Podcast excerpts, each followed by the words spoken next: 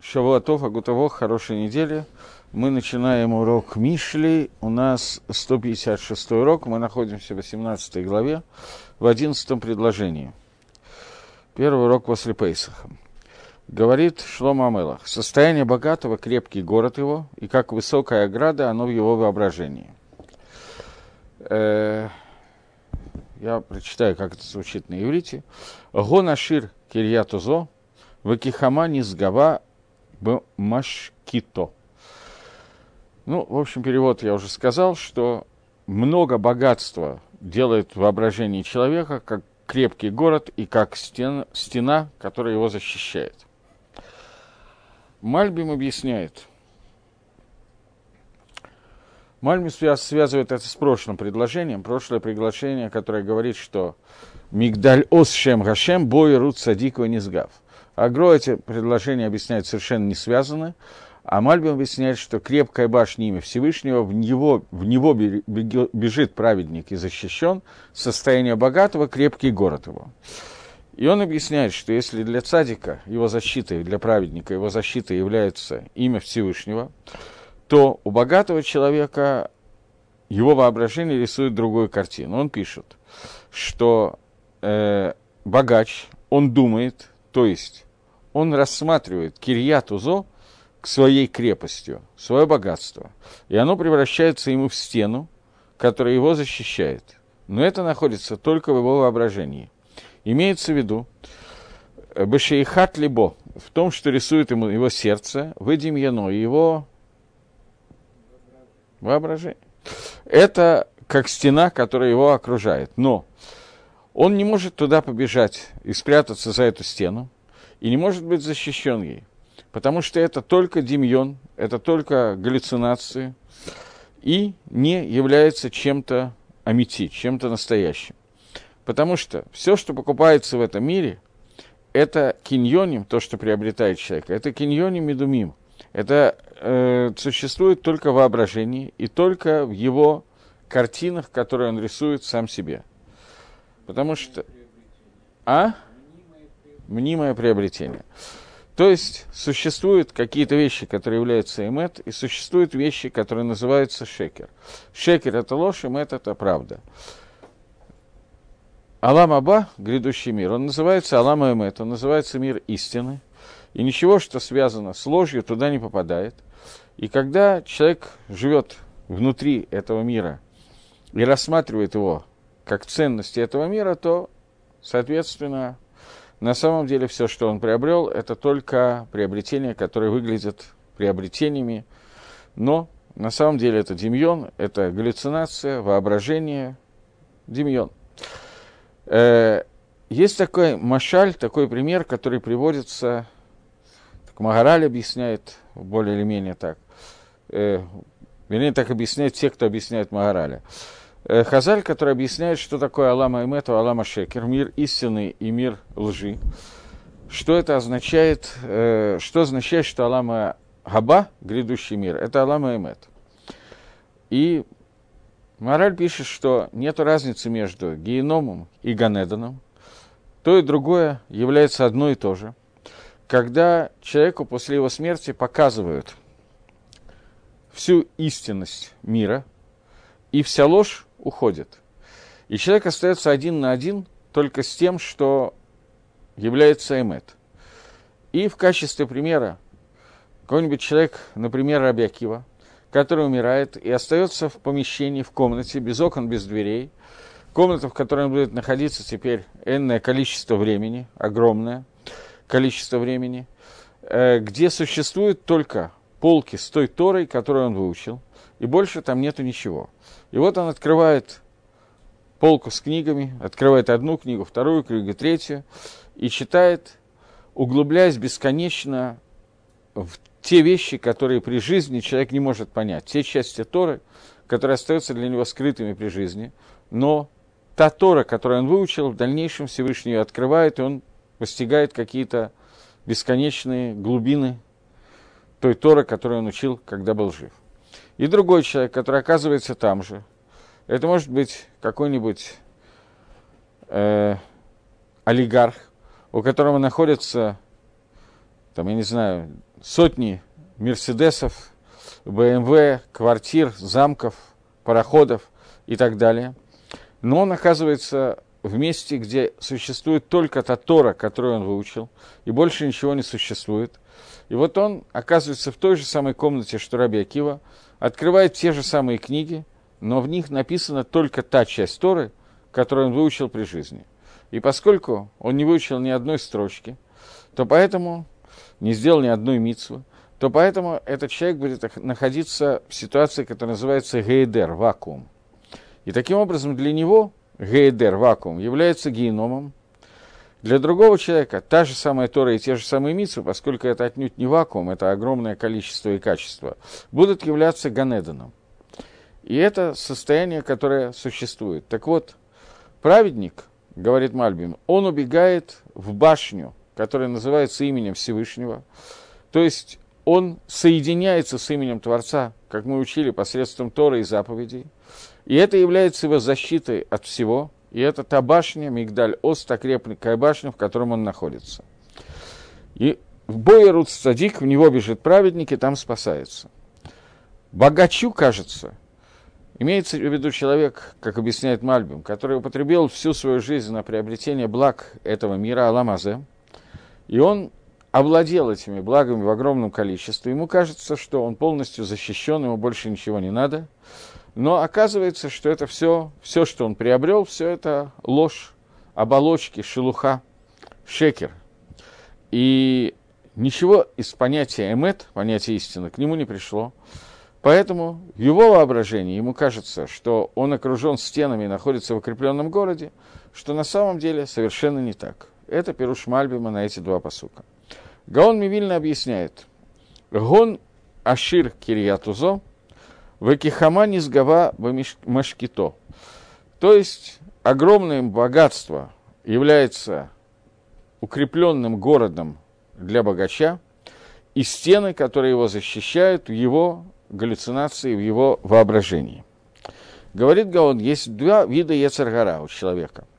Первое – Ецаргара, которая приходит к человеку снаружи, и вторая Ецаргара, которая приходит изнутри. Снаружи это Ецаргара, которая называется словом «олам» – «мир».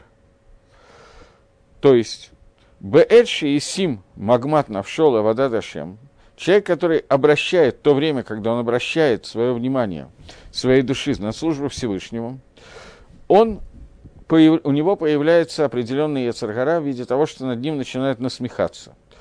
Когда человек делает мицвод, это вызывает со стороны других людей насмешка.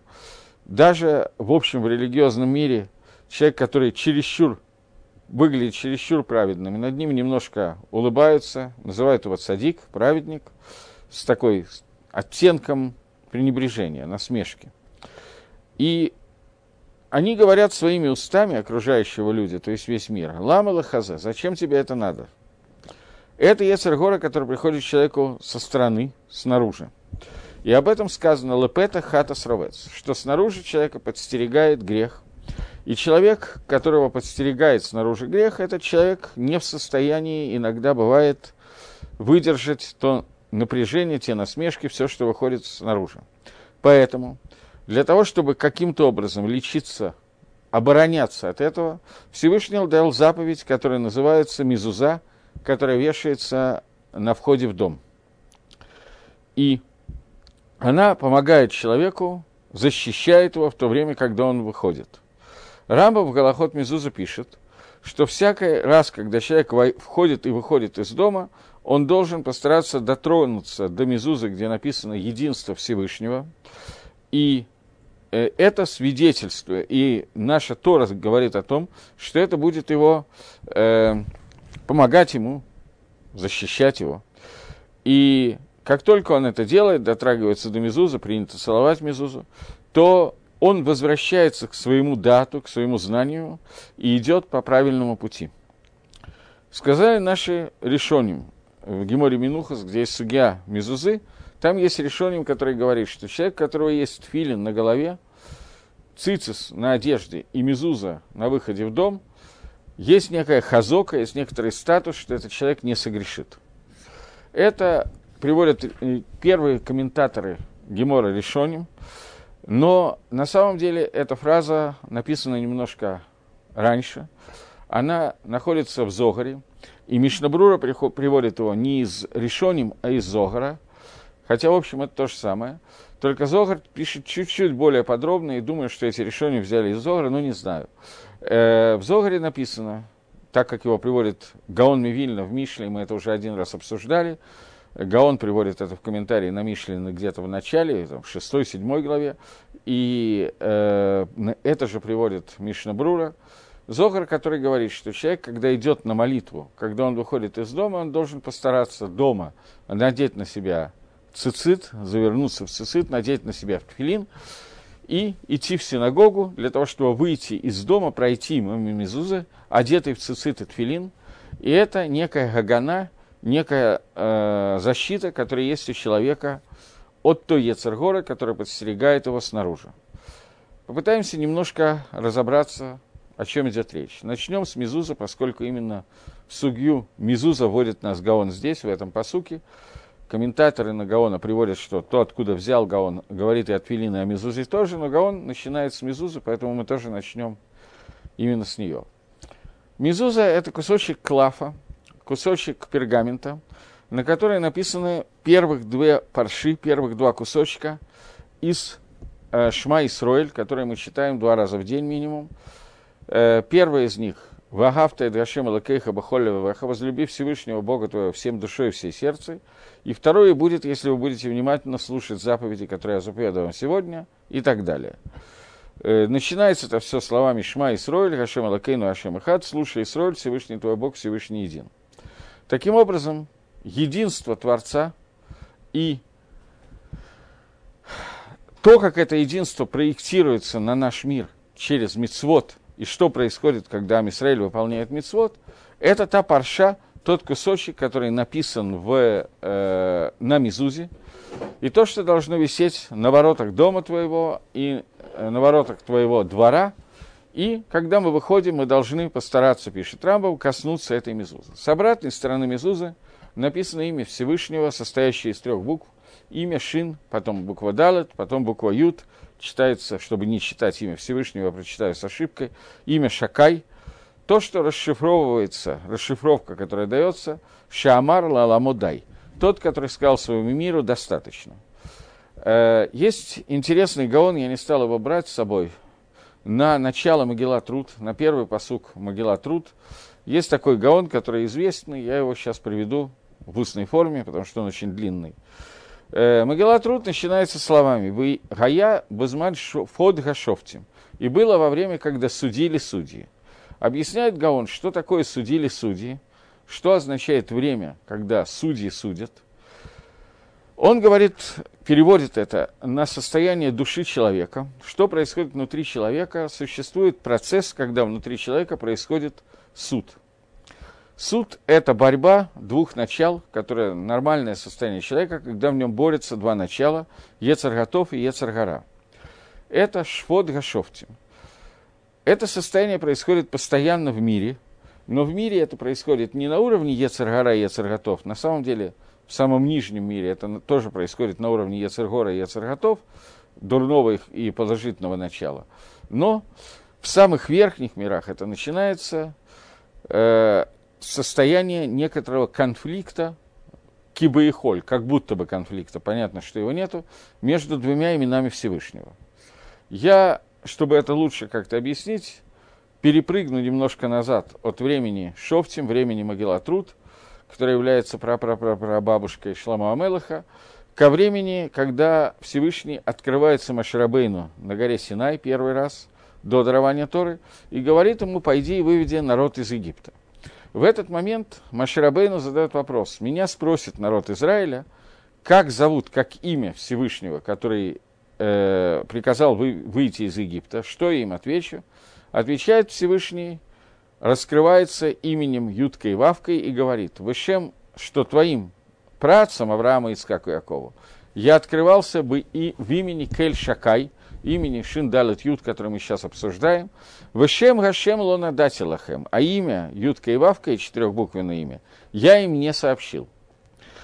То есть, до времени Ициат Мицраем, исхода из Египта, раскрытие Всевышнего происходило через имя Шакай, после чего и творение мира происходило через это имя, после чего было раскрыто имя Юткой и Вавкой, и процесс Киба и Холь, как бы конфликта между этими двумя именами, объясняет Гаон, что это и есть время, когда судили судьи.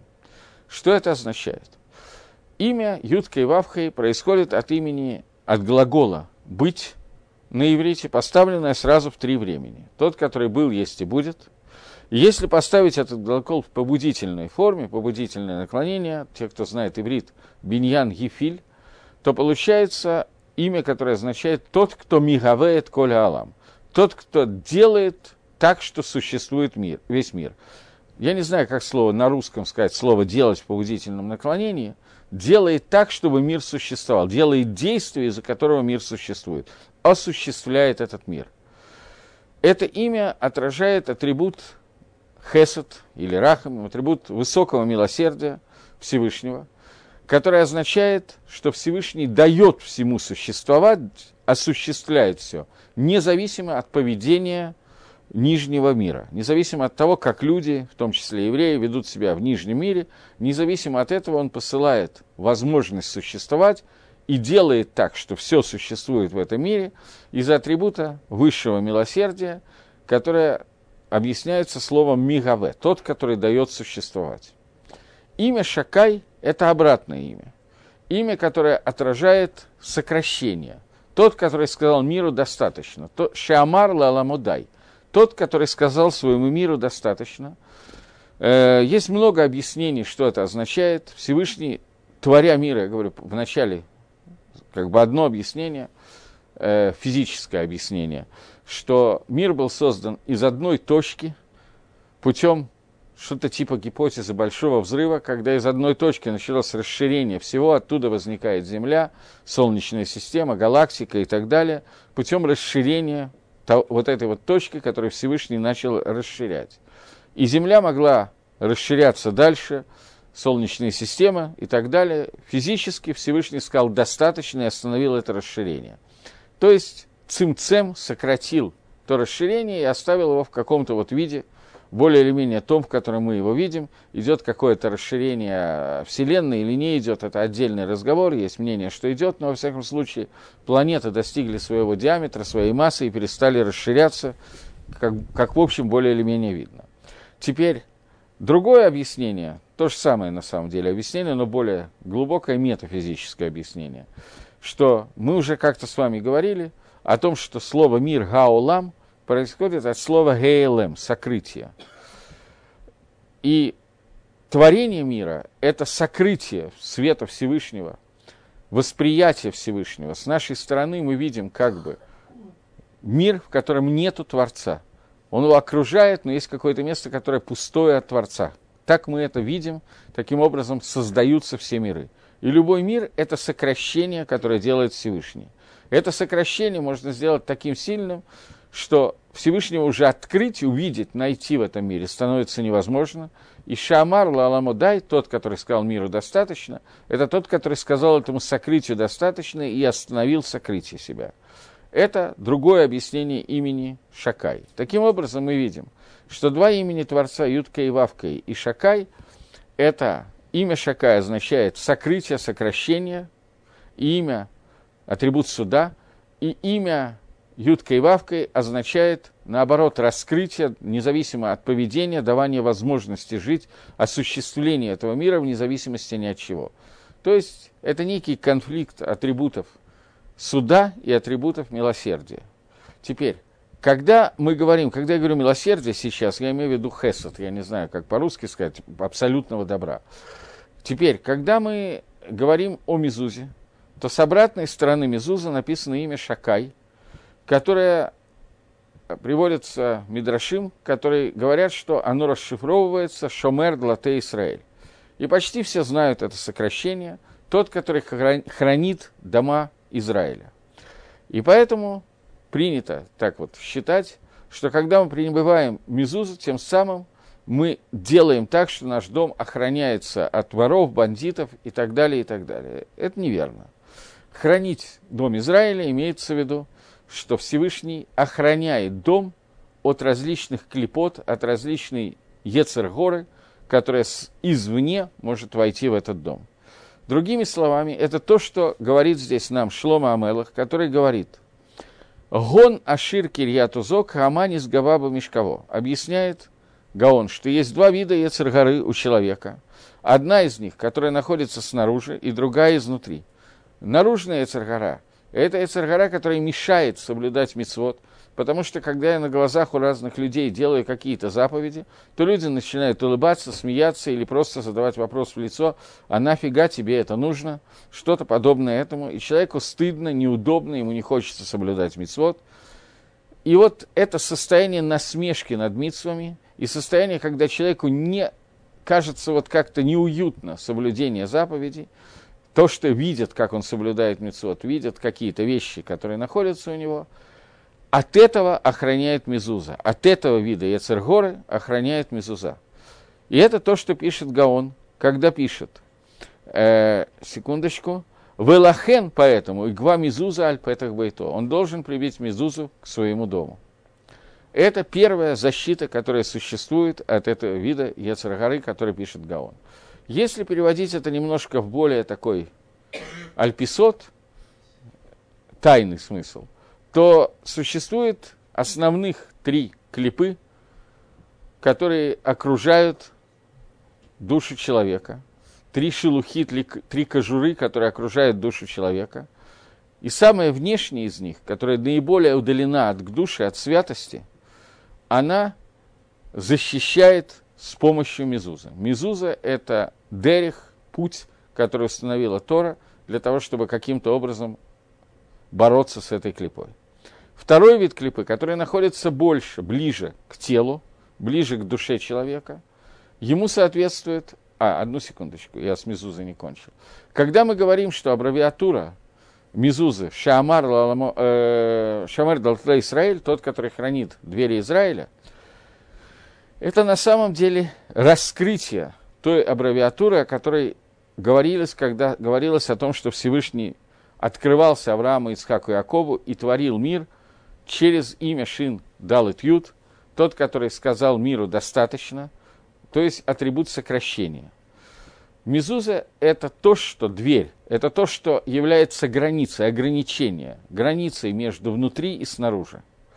Когда человек живет, его нормальная жизнь, в доме и на улице должна быть немножко разная. Дома и на улице человек по-разному одевается, по-разному себя ведет. Есть много вещей, которые не скромно, нехорошо делать на улице, и скромно и правильно делать дома. Дом и улица, она должна быть, должна быть граница между ними. Улица не должна войти в дом, надо охранять свой дом, чтобы влияние улицы туда не зашло. И наоборот, я не должен выйти на улицу в том состоянии, в котором я нахожусь дома. Я приведу один пример. В этот шаббат меня спросила какая-то девушка, уже не девушка, уже женатая дама, извините, замужняя, э, в возрасте 18 лет, правда, она задала мне вопрос, что кто-то ей рассказал, из учительниц в классе, все абсолютная правда, что есть гемора, которая говорит о том, что человек, который э, ест на улице, он не может быть свидетелем. Тора его посылует, Тора объявляет его негодным для свидетельства. Ее муж, правда, ее тут же успокоил, сказал, что женщина все равно не может быть свидетелем, поэтому можешь кушать. Но, тем не менее, когда Гемора говорит о том, что нам запрещено есть на улице, и человек, который ест на улице, он не может быть свидетелем, имеется в виду, я не знаю точно, какой вид еды имеется в виду. Человек, который встал, э, не знаю, на углу и купил мороженое или выпил стакан газированной воды, потому что очень жарко. Я не знаю, имеется это в виду или нет. Я знаю, что есть люди, которые очень следят, чтобы этого тоже не делать. Но есть такие люди, которые просто, я не знаю, вот ходят, лызгают семечка. Вот, вот что-то подобное я имею в виду сейчас. Ну, не знаю, границу точно, что имеется в виду, я не могу поставить. Но Гемора говорит, что человек, который ест на улице, он, у него отсутствует понятие стыда, понятие буши. Он готов ли базот, он не боится безайона, он не боится того, что он, вот, вот это вот состояние дешевки. И поэтому такой человек не испугается, если его словят на том, что он лжесвидетельствует. Поэтому человек, который ест на улице, он посылует себя для свидетельства. При этом очевидно, что человеку можно есть дома, и это как бы правильное состояние материи, когда его, человек кушает, не обязательно все стопроцентного времени, но периодически надо. И поэтому я просто привожу как пример, что есть вещи, которые де, даже, в общем, совершенно нормальные, стандартные вещи, тем не менее, Тора предписывает нам не делать этого на улице и оставить это дома. Есть другие вещи. Есть люди, которые совершенно по-разному одеваются на, ули... на улице и дома. На улице надевают что-то более приличное, а дома ходят э, тоже, может быть, достаточно скромно. Но, тем не менее, не обязательно, можно... дома можно оказаться без галстука и без шляпы, грубо говоря. А на улице вот есть люди, которые не выходят, есть какая-то разница в поведении. Есть, правда, люди, которые на пляже, дома и на центральной улице города ходят одинаково. Такие тоже бывают. Но, тем не менее, здесь есть некоторый хисарон, некоторый изъян в этом. Так вот, Мизуза, Шомер Длате Израиль, Всевышний, который хранит двери Израиля, это тот, который делает так, чтобы улица и дом не перемешалось. То есть, говорит Гаон в этом месте, что он спасает нас, Мизуза спасает нас от Ецергора, которая находится в мире, которая на ули... находится на улице. Окей. Теперь двинемся дальше. Есть следующая клипа, которая находится более внутренняя клипа, которая находится ближе к телу плода, или кожура, которая ближе к плоду, или в душе это клипа, шелуха, вот эта вот нечистая часть, которая находится ближе к душе, но тем не менее удалена от нее. И от нее, чтобы с ней бороться, нам дана заповедь Тфилин. И последняя, третья клипа, Кинегда, напротив ее существует заповедь Цицит. Это три заповеди, которые окружают человека со всех сторон, поэтому, когда человек первый раз в день выходит на улицу, то рекомендует нам Мишна Брура от имени Зогара, и решением приводит это в Минуход Дафимам Гимал, чтобы человек надел на себя цицит, тфилин и, выходя, коснулся мезуза, чтобы пройти мезузу и таким образом оградить себя от той яцергары, которая находится снаружи. В принципе, Медина до Гемора, по закону Гемора и также по Сакшульханорух, мы этого сегодня не делаем по, по ряду причин, но по псаку Шульханоруха человек должен надеть твилин рано утром и остаться в твилин до захода солнца. То есть он должен не только помолиться шахрис твилин, а твилин должны быть одеты на целый день, от начала до конца, равно как и цицит. Но цицит мы, да, одеваем, обычно талит катан, который надевается с утра и остается с человеком до вечера, до ночи. Но твилин мы сегодня перестали надевать, хотя во время Шульханоруха и во время Геморы – да и, в общем, Гаон Мивильна тоже это делал, люди находились в Твилин постоянно. Причина, по которой сегодня не надевают Твилин, кстати говоря, есть люди, которые сегодня целый день ходят в Твилин, э, есть такая Ишива Раб Зельберштейна, которая, в общем, считает себя учениками Вильнинского Гаона, последователями Гаона. Там ученики этой Ишивы, Рошишивы, все находятся в Твилин, маленьких Твилин, но находятся в них целый день с утра до вечера. Вот, но таких людей очень мало сегодня, и причина, по которой этого не делается, это началось уже, я не знаю точно, в какое время это началось, делали ли это всегда все, я не знаю, или делали единицы, но Шульханорух посак, что так нужно делать, и Гаон Мивильна находился в Твилин целый день. Уже его ученики, Равхайм Воложенер, не находились в Твилин целый день, потому что боялись такого понятия, которое называется Даат. Человек отвлечется, человек, который должен находиться, который находится в Твилин, он должен ни на одну минуту не забывать о твилин, не вести легкомысленные беседы и так далее. Поскольку есть опасения, что человек будет гесахдат, отвлечется от твилина, это запрещено делать, то поэтому сегодня твилин надевается в основном всеми людьми только на молитву шахрис.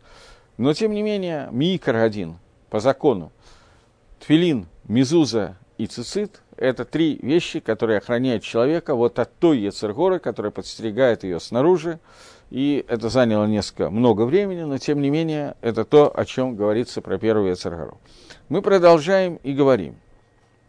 Человек должен повесить мезузу внутри своего дома, чтобы она охраняла его, когда он выходил. Внутри это другая Ецергора. Ецергора, которая находится внутри самого человека. Она не связана. Здесь ни твилин, ни цицит, ни мезуза не могут помочь, поскольку она не находится внутри самого, она находится внутри самого человека, а не преследует его снаружи. И это то, о чем сказано. Гон ошер, много богатства, то есть человек, который по-настоящему много богат, у которого есть гон, множество. Я только должен сказать, что я прочитал посук, я прочитал по-русски и перевел его больше с русским переводом. Читаю еще раз. Это какой у нас был? Двенадцатый, да? Нет. Состояние богатого, крепкий город его, гибелью возно... э, и высокая ограда, оно в его воображении. Теперь, это правильный перевод, но Гаон говорит о том, что это действительно является оградой и спасением для человека, его богатства, а не только в. Потом мы увидим, как читать посуг до конца. То есть богатство действительно охраняет человека, и человек, который по-настоящему богат, это его охраняет. Что такое богатство?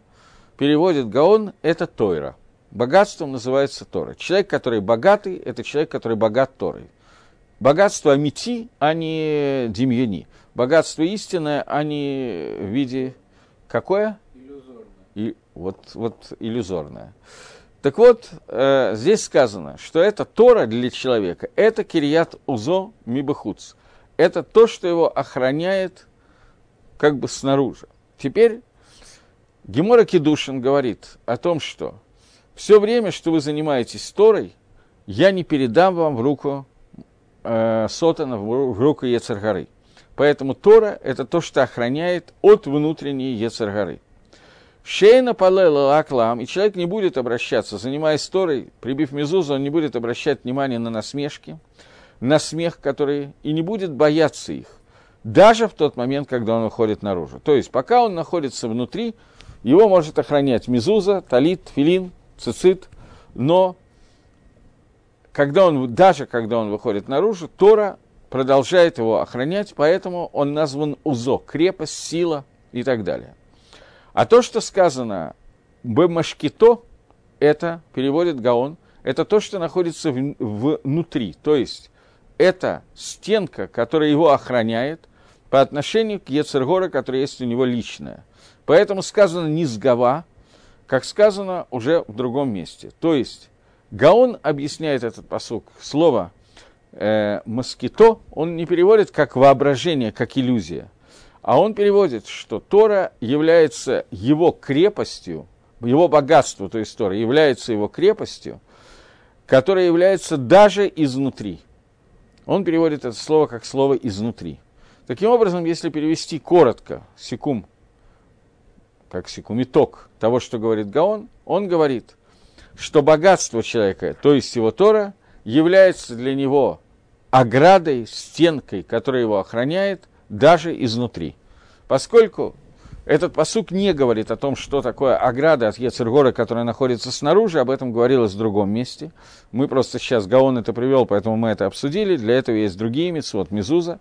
Но для той Ецергора, с которой человек рождается, его внутренний Ецергора, любой человек рождается своей Ецергорой, и кроме того Ецера, который приходит снаружи, есть Ецергора, это черты характера, это его желание, которое с ними безусловные рефлексы, с которыми он рождается в качестве уже заложенной внутрь него Ецаргары, то от этой Ецаргары может спасти только Тора, от нее не спасут Мицвод, не спасет Мизуза, только заповедь изучения Торы, ну, или поддержка для тех, кто изучает Тору, но при поддержке тому, кто изучает Тору, нужно понимать, что эта поддержка очень многое дает, но человек при этом у него остается обязанность, остается митсвы какое-то количество времени уделить на изучение Торы. Окей. Мы видим, что Гаон и Мальбим совершенно по-разному комментируют этот посук. Вот, поэтому пойдем в следующий, тринадцатый посук. Нет, двенадцатый. Перед гибелью возносится сердце человека, но перед славою находится смирение. Э, Лифней шевер игба лев иш. Перед тем, как разбить, поднимается сердце человека. Вы лифней кавод анава. А перед тем, как приходит кавод, слава, почесть, приходит скромность. Э, говорит Гаон, э, нет, начинаем с Мальбима, извините. Говорит Мальбим, что я уже тебе говорил, что Тавады Ашем Коль Гавалев, что мерзость для Всевышнего любой человек, у которого есть гаево сердце. Ятло, ятло инаке. И рука рукой эту гаеву не может смыть. То есть ее, от нее очень тяжело отмыться, от гаева, от гордыни. Имеется в виду, что Всевышний наказывает за хатоим, за прегрешение, связанное с гаевой, Всевышний наказывает сразу же.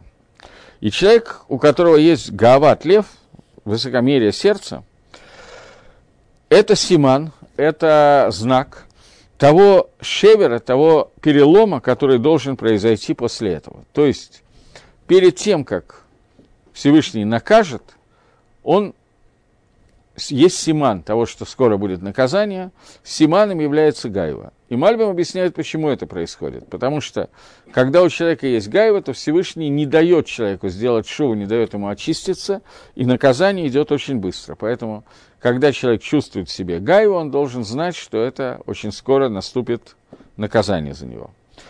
Богатый человек, у которого есть гон, у которого есть множество, он в своем э, иллюзионарном мышлении – своего сердца, он, ему видится, что он защищен какой-то прочной стеной, и это понятно, что это меда, качество, которое называется гайва. И вот, как только он, не как только, но в тот момент, когда он видит, начинает, у него начинается демьон, галлюцинация, в которой он видит защищенно себя этой стеной, то это предшествует тому, что он скоро рухнет. Но скромность, она идет перед, она предшествует ководу, предшествует славу, почестям и так далее.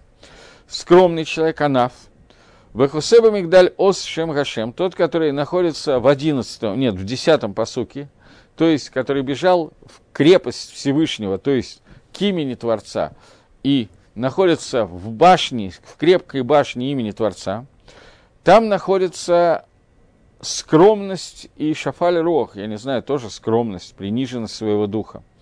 И этот человек, который принижает себя, скромный человек, который не отдает себе как бы должное, он удостоится понятия кого-то. Посмотрим, как объясняет это Гаон. Гаон говорит, что лифней шевер и фиш, перед тем, как человек упадет, сломается, возносится его сердце. Э, говорит Гаон, что если человек ломается, то местама из общих соображений вначале бы, и вот этому предшествовалось гват лев, поднятие высокомерия его сердца. Лахен, поэтому пришло к нему раскол. Это первый комментарий. Тот такой же, который дает Мальбим, что поскольку человек, который высокомерен, то Всевышний не ждет, а приводит наказание довольно быстро, то поэтому предшествует шеверу, расколу, разлому, падению, предшествует поднятие. Второе, другой комментарий. Лифней шеверик баляфиш, говорит Гаон. Перед тем, как будет падение, до этому предшествует величие, когда человек возвеличивает себя в своем сердце. Что когда Кодыш Баругу, когда Всевышний хочет линком Баадам отомстить человеку, сделать человека какие-то, какое-то наказание. Любое наказание Всевышнего – это всегда месть, которая направлена для исправления предыдущих вещей, поэтому слово «накама», которое переводится как «месть» на русский язык, это какой-то тикун, какое-то исправление, которое приводит Всевышний, что посредством Исурим, посредством каких-то страданий и так далее, человек исправил то, что было сделано. Так вот, когда Всевышний хочет это сделать, то для того, чтобы Идгадель и Идгадель Шмоба Алам было возвеличено и освящено имя Всевышнего в мире, то вначале он Магбия, вначале он поднимает человека, а после этого его унижает, его принижает, его опускает, падает его, для того, чтобы его накама, вот это вот наказание, было раба, оно было большим. И также из-за этого возвеличивается имя Всевышнего. То есть здесь есть две вещи. Первая вещь, что для того, чтобы наказание было большим, то вначале наказуемого возвеличивают, чтобы потом ему было более высоко падать.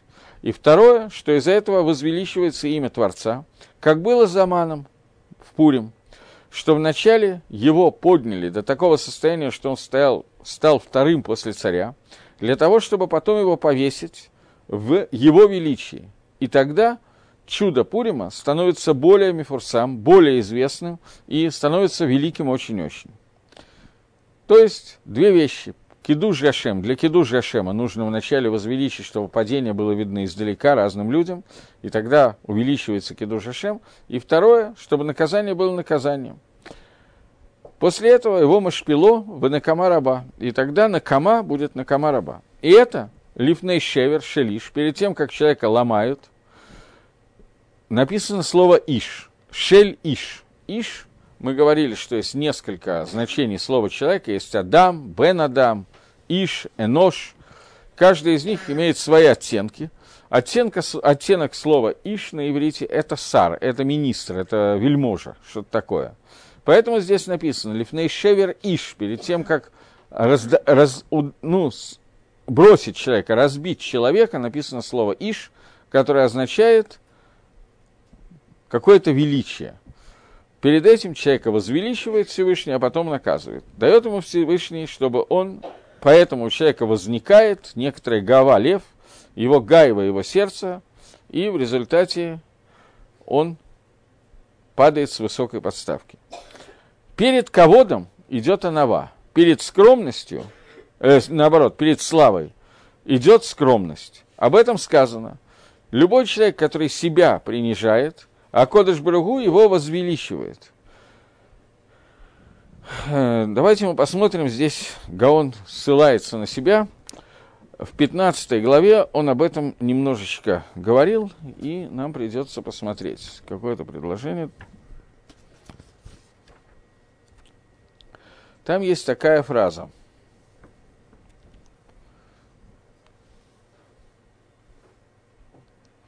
Ирад Гашем, Мусар Хахма, боязнь Всевышнего – это Мусар и Хохма – Велифней кого-то анава. И перед ководом, перед славой, почестями, идет анава. Э, объясняет, я думаю, что имеет смысл прочитать Гаона на все предложение, хотя нам, конечно, нужно здесь не все, э, но будет проще, если мы посмотрим, что пишет Гаон. Гаон пишет «Ирад Гашем» – страх перед Всевышним. Он приводит к мусару и к хохме, к мудрости и к моральным качествам. Как об этом говорилось, что Хохма и Мусара Велимбезу, что Хохма и Мусар, они вот так вот действуют. И еще сказано, что если нету Хохмы, нету Иры, это цитата из Перки вот, где сказано, нету мудрости, нету страха, нету страха, нету мудрости. Нака... Боязнь наказания, оно приводит человека к мудрости, потому что человек, который боится согрешить и получить наказание, он будет стараться выучить, как правильно себя вести, и это приводит к мудрости Тора, Хохма приводит к следующему виду Иры. Я уже несколько раз говорил, что Ират Гашем делится на две части, боязнь Всевышнего. А Гавад Гашем, любовь ко Всевышнему, она есть только одна часть. Любовь – это стремление прилепиться, объединиться, стать единым целым. Любовь – это связано «Ваагавта и Гашем Алакейха, возлюби Всевышнего, Бога твоего». Имеется в виду соединись с ним. Агава – это всегда соединение, слияние, слейся с Творцом, то есть путем Торы и Мицвод ты объединяешься со Всевышним. Но Ира, в отличие от Агава, Ира есть две части. Есть Ира Тато и Ира Илоа. Есть нижний страх и верхний страх. Нижний страх – это Ират Оныш, это боязнь наказания. Когда человек не хочет делать авирот, просто потому что ему не нравится потом находиться в геноме, не нравится получать Исурим, несчастье, которое посылает Всевышний, и он боится получить наказание. Это нижний вид Иры, нижний вид боязни Всевышнего. Это очень высокий уровень, и голова, хорошо, если бы он на нас у всех был. Есть более высокий уровень. Уровень, который называется Ират и страх перед Итрамымутом, перед величием Всевышнего. Это более высокий уровень, и даже более высокий уровень, чем Агава, Потому что вообще агава и ира, любовь и страх, это всегда немножко антонимы. Их можно объединить, но обычно это вещи, которые трудно объединяемы. Человек, которого боятся, его обычно не любят, тем более, если говорится про боязнь наказания. Хотя это не очевидно. Но, во всяком случае, по отношению ко Всевышнему, безусловно, у нас есть заповедь и Агава, и Ира, и объединение этих двух, этих двух вещей – это то, что должно быть у человека. Но Верхний вид иры – это страх перед пониманием величия Творца. Когда человек начинает понимать, что такое Творец, на каком-то очень низком уровне, но тем не менее понимать величие Всевышнего и кто я такой, и как вообще, и где он, и в этот момент он боится не наказания со стороны Всевышнего, когда боится сделать Авейра, а боится, что он доставляет, делает что-то наперекор вот такому вот величию, о котором только можно говорить, о Всевышнем. Поэтому слово «ира» происходит от слова «роэ», боя, э, «видеть». Бояться – это видеть. Когда человек видит, он боится. Так вот, понимание, восприятие, когда человек видит этот итрамамут, это величие Творца, это второй вид мудрости. И это то, что написано. Значит, э, Гаон объясняет, что написано «эйн ира, эйн хохма, эйн хохма, эйн ира». Он объясняет, что если нету нижней иры, нижнего страха перед Всевышним, то не может возникнуть хохма, потому что человек не будет учить Тору. И, соответственно, он никогда не иске лахахмада Тара. Человек, который не боится наказания, у него нет мотивации заняться изучением Торы, он не может дойти ни до Гавы, ни до Хахмы. Человек, который имеет ратоныш, боится наказания, начинает приближаться к хохме. Хохма, мудрость, рождает понимание величия Всевышнего и рождает второй, вторую иру. Поэтому, когда сказано «нету страха, нету мудрости, нету мудрости, нету страха», то, как объясняет Гаон, речь идет о двух уровнях страха перед Всевышним. Вот этот второй страх, он называется мусар, который рождается из хохма. И это то, о чем сказано.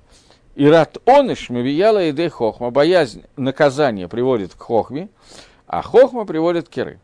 Теперь продолжает Шлома Амелах и говорит, «Лифней кавод анава». Перед понятием кавод, славы, почести, находится анава. Что имеется в виду? Когда человек достиг состояния ират и трамемут, он боится величия Всевышнего, то это понятие называется анава. Анава – скромность. Это когда человек понимает ну, разницу между понятием «я» и понятием Всевышний. Скромность – это не означает, что человек думает, что он круглый идиот. Это может быть и правда. Но это не обязательно связано со скромностью. Когда Тора говорит о том, что Маше Рабейну, Маше Анаф Миколь он был самым скромным из всех людей, это не означало, что Маше Рабейну не понимал уровня, на котором он находится, и не понимал, что он Авганавиим, отец пророков, и о том, что уже до этого ему сообщил Всевышний, что не будет пророка, равного тебе. Маше Рабейну это очень хорошо понимал он хохма у него была, с этим все было в порядке. И когда его обвиняют в том, что он анаф, в том, что он скромен, речь идет о том, что он не отдавал, не говорил, что уровень каким-то образом зависит от, от него. Он понимал, что все, что у него есть, зависит от Всевышнего, и понимал, на, был наполнен страхом перед Творцом, имеется в виду вот этим вторым видом страха. Ну, понятно, что первым тоже, но вторым видом страха. Страх величия Всевышнего – понимание какое-то, небольшое понимание величия Всевышнего, это анава. И вот эта анава, эта скромность, она находится перед понятием кавод. Кавод – это гематрия слова. Кавод – это ламит бейт. 32. Ламит бейт – это лев, когда сердце воспринимает это понятие. И 32 раза в Паршат Берейши сказано, что Всевышний что-то создал. В Йомар Элаким, Вара Элаким – вот эти 32 раза упоминания имени Всевышнего в Паршат Берешит, Паршат Брияда Алам, это 32 пути мудрости, которые упомянуты в Торе, которым раскрылся Всевышний при творении мира. И эти все 32 натива, направления ковода, которые существуют, хохмы, которые существуют, через них раскрывается и Рамемут Шелиакодыш Барагу, величие Всевышнего, и это и есть понятие кого-то. Для того, чтобы человек мог достигнуть этого понятия, то ему необходима анава, скромность. И это верхняя мудрость, которая состоит из медот Торы. И это то, о чем сказано. Перед ководом идет анава, потому что страх перед Всевышнего – это мусар и хохма, и ира она приводит к вот этой хохме. И если Ирад Гашем приходит посредством, боясь Всевышнего, происходит, приходит посредством Мусара и Хохмы, то тогда получается вот то, что должно произойти. Поскольку мы находимся в дни Сферада Омера, то я хочу здесь сказать такую вещь. Сферада Омер – это траурные дни, но кроме того, что они траурные, мы оставим сейчас это на куду.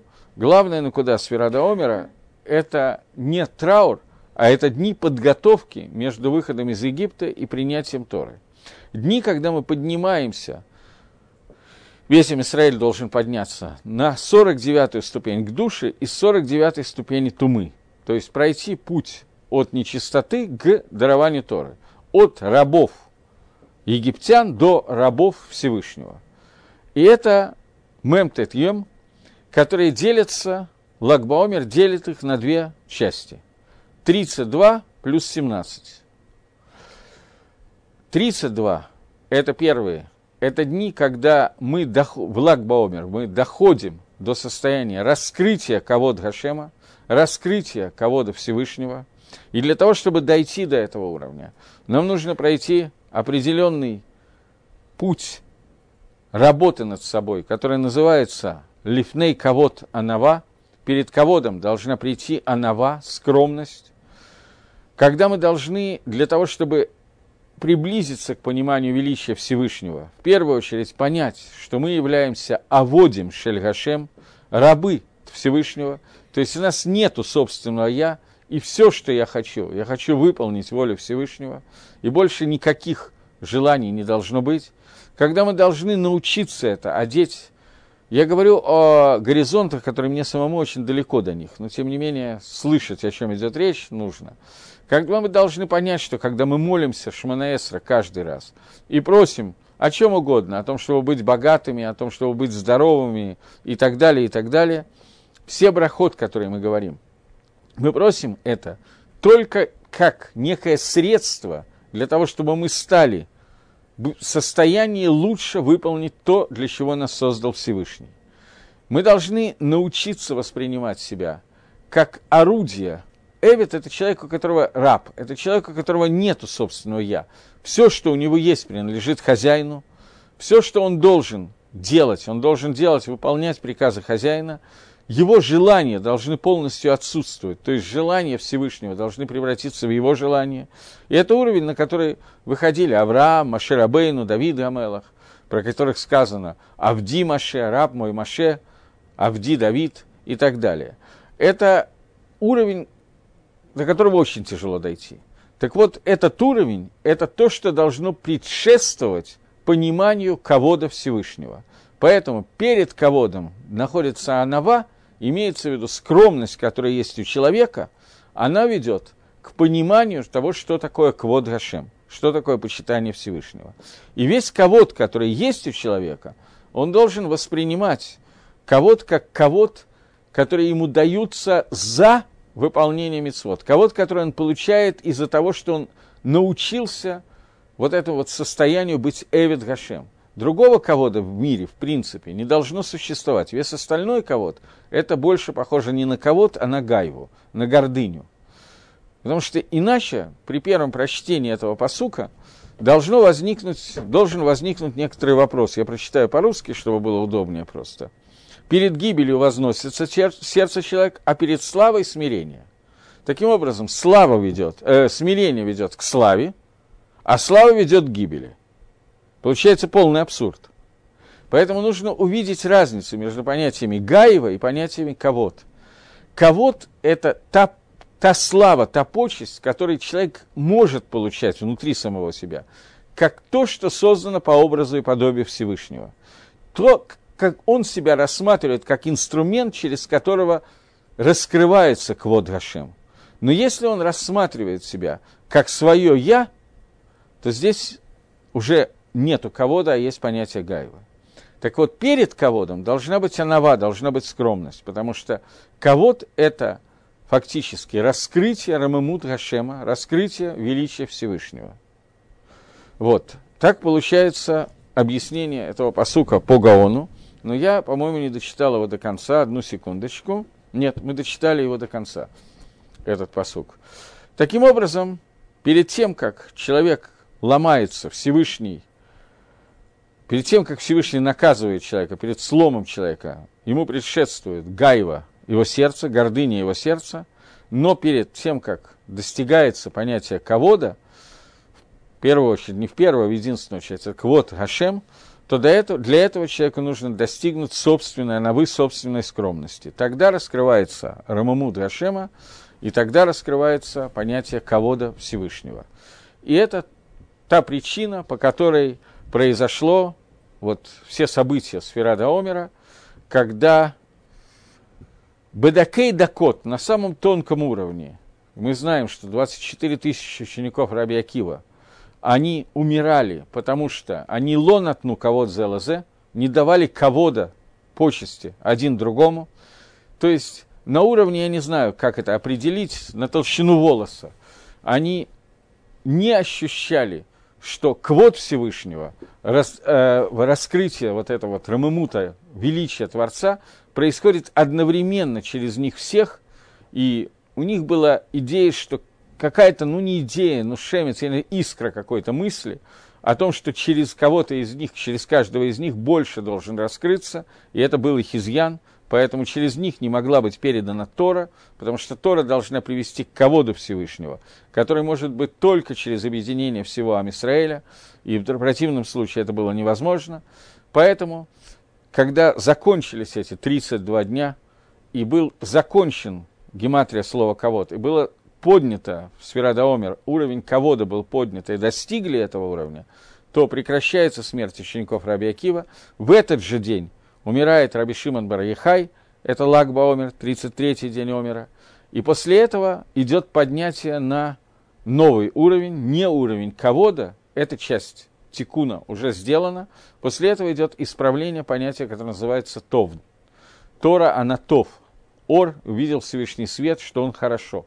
То есть идет уже не ковод, не ламит вав нативот хахма, не 32 натива направления мудрости, которые есть, а начиная с этого момента идет исправление немножко другой меды, более высоких качеств, которые сказано, э, сказано уже о них, что «Вейра и лаким китов».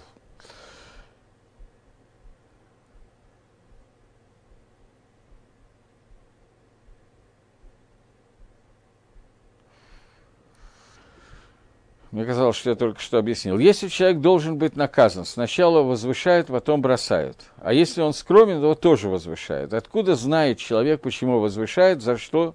За его скромность или перед наказанием? Ведь я понял, речь идет о мыслях, а не о грешных делах. Мне казалось, что я э, сказал, что в русском переводе это исчезает. Поскольку говорится «возвышает», а «возвышает» можно перевести и слово «кого-то», и слово «гаева». Но это две, два разных качества. То, что сказано, что перед тем, как человека бросают, его возвышают, речь идет о гайве. И речь идет о том, что человек, у которого рождается гайва по отношению к самому себе, то это является симаном, знаком того, что ему могут сейчас бросить, сломать и так далее, и с гайвой надо бороться. Кого-то, кого-то может быть негативное качество, но может быть позитивное качество, о котором идет речь. Что такое позитивный кого-то, о котором идет речь? Когда человек достигает состояния скромности и понимает свое место и свое предназначение перед Творцом, и чего от него хочет Творец, и что он орудие в руках Всевышнего, он Эвид Гашем, и Миватель аннулирует всего себя по отношению ко Всевышнему, человек доходит до состояния анавы, скромности. И через него раскрывается квод Гашем, почитание Всевышнего.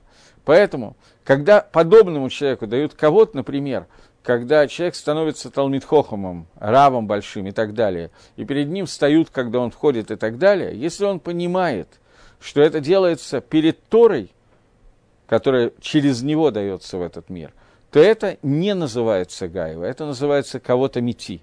Но если человек это рассматривает как свои заслуги, то это Гаева. Кого-то, она имеет кого-то, квот шамаем оно имеет очень маленькое отношение.